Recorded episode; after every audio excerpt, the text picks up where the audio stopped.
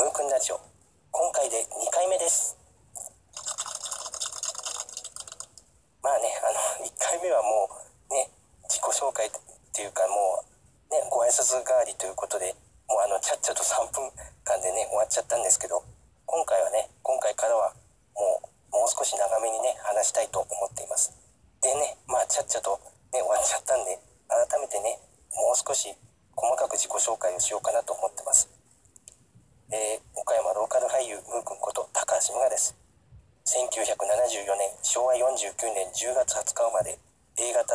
です。45歳になります。であの地元のね岡山で俳優活動をやっています。まああの他の仕事と掛け持ちでなんですけどね細々と俳優活動やらせていただいてます。それでねあの第2回目はねあの僕が何で俳優活動をやってるのかそのきっかけとかいきさつをねちょっとお話しできたらと思います。皆さんどうぞよろしくお付き合いください。であの僕はねもともと小さい頃からアニメが好きでねそれであのアニメの声を当てているあの声優さんというね職業にもものすごく興味を持ってねあの自分もなってみたいなと思いまして。であとねもうくなったんですけどあの父がねあの渦政の映画村あの撮影所ですね東映のあそこにね昔あの勤めていたことがありましてそれであの撮影の話をね若い頃の撮影の話をねよく聞かされてたんです子供の時にそれであの父はあのドラマとか映画とかねアニメがものすごい好きな人だったんでね、まあ、の父の影響もあるんですけどそれであの演技にね興味を持つようになってそれであの僕も演技の世界に入りたいなと思いましてそれであの高校卒業してあのすぐというわけにいかなかったんですけどねいろいろ事情あって1年浪人してねあの卒業したのが1993年ですけどね高校を。それで翌年の1994年にねあのもうなお亡くなりになりましたけど声優の大平徹さんあのハクション大魔王の大魔王とかねあの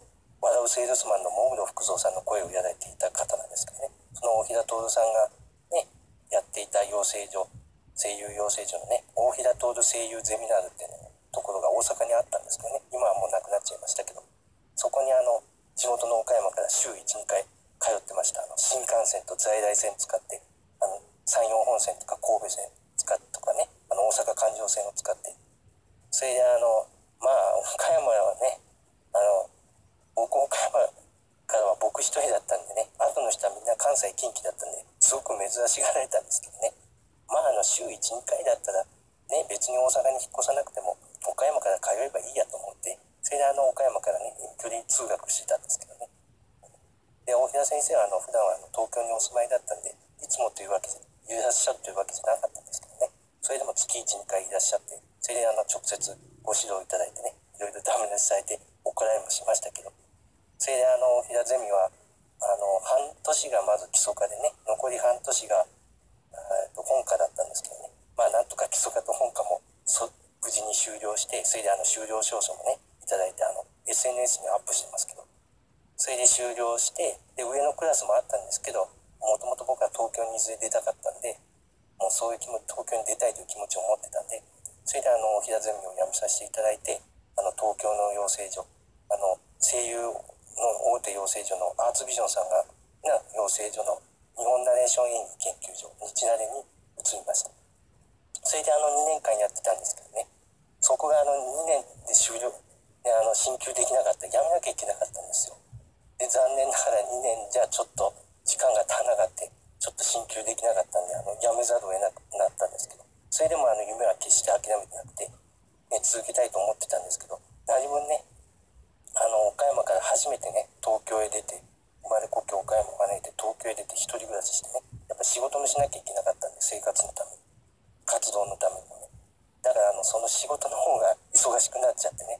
なかなかあの演技活動の方にはちょっと行けなかったんですよね。でそうこうしているうちに30過ぎちゃってねこのままじゃいけないと思ってそれであの父ももう亡くなってましたしで妹もね同じ声優目指して上京してたんですけど妹は諦めちゃってそれで母が地元の岡山に一人きりだったんでやっぱり年取る前にね岡山に帰った方がいいな。で岡山に帰ってやり直した方がいいなと思ってそれであの14年住んでたんですけど2008年にねあの岡山に帰りました。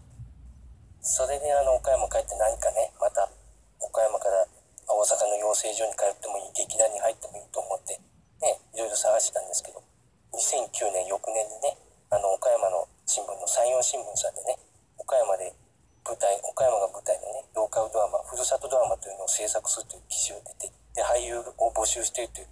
記事が出てそれがねなんと僕の誕生日の10月20日だったんですよ。これは何か運命を感じるなと思ってすぐ申し込んでね。それであの翌年の2010年にね3作品目の「幸運呼ぶタイムカプセル」というね小学校の同窓会でタイムカプセルを、ね、掘り起こすというねネタの話ですけどそれに出演させていただくことになってで遅ればせながらやっと俳優デビューを果たしました。でその作品でねあの岡山香川そして関西近畿で活躍しているねフリー書士アナウンサーのマジョコこと橋本雅子さんとご一緒させていただくことになって時々あの SNS にねあのマスコさんのことを書かせていただいてますけどその時に初めてお会いしてねもともとあの岡山香川のねあの RSK 産業放送さんでねあの夜のニュースを担当されてた。んででその時にテレビで見てあの知ってたんですけどねまさかあのテレビで見ていた方が、ね、目の前にいるってちょっと驚きましたけどねあのマスコさんは、崎市のご出身であの地元の関西のねあの ABC 朝日放送さんの朝の番組「おはよう朝日」ですよね。あのリポーターもやられてますけどね。それとあともともとあの山口のテレビ山口の、ね、アナウンサーの方だったんで山口の方もご存知かと思いますけど今ね岡山香川。岡山と香川ってあの放送日本の放送エリアが一緒なんですよ。それで岡山香川。それからあの関西近畿でね活躍中の雅子さんですけどね、SNS 同様ねこのラジオでもちょっと彼女のことにも触れるかと思いますけどね。まあ彼女とはその後もねあのそのふるさとドラマの別の作品でねあの岡山の北の方の新見が舞台の、ね「家族」というドラマとかそれからあの岡山でね映画制作しているシネマファクトリーさんという団体でねあの映画あの香川がお迎えの香川が舞台の映画の「讃岐巡礼ツアー」というね映画とそれで岡山が舞台の「えっと、風川に」というね映画にもでご一緒させていただいてあと犬島という島でね移動演劇野外移動演劇っていうのをやってそこでもご一緒させていただいて何かと、ね、共演させていただいたんですけどまたね時々その話にも触れたいと思います。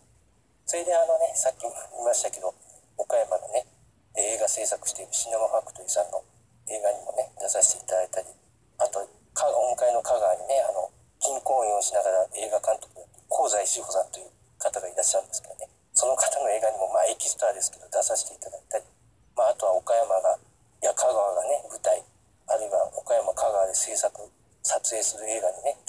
映画とかドラマとかに時々ちょこちょことね大体エキストラがね役なしでセリフなしのエキストラが多いんですけどまあキャスト出演もちょこちょこ出させていただいてます。まあ細々とですがやってます。結構ねエキストラでもやっぱりすごく勉強になるしねいろんな方とも会えるしねあの風川りという作品がね他にも岡山で活躍してるアナウンサーの森田恵子さんってねアナウンサーのラジオのパーソナリティもやられてますけどねその方ともご一緒させていただいたりとかものすごくねあのプロで活躍されてる方と一緒にやって勉強になりますからねでもやっぱり年齢が関係ありませんからねもう俳優女優はねもう何歳でもやれますからそれとね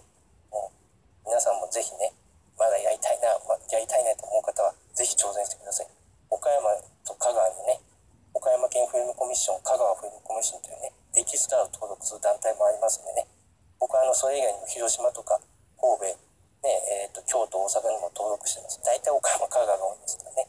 あのエキストラでもいいから出演したいという方はぜひあのご登録お願いします。もしかしたら一緒にやることがあるかもしれません。はい。これからもねもうなるべくでもキャストをね声優イのキャストができるようにね精進して頑張っていきたいと思います。もうどんどんね。まあでもエキストラでも何でもいいから出たい。とにかく経験を積んでみたいという思いは強いですからね。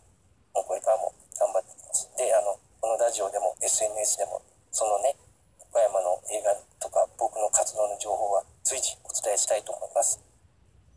それではねあの第2回目はこれで終わりたいと思います。またねいろいろなことを話したいと思います。次は岡山のねスポーツのことを話そうかなと思います。僕はあのスポーツ大好きなんでね特に岡山のスポーツは全部応援してるんでその応援するきっかけとかいきさつとか次は語りたいと思いますそれでは「ブーくんラジオ」第2回。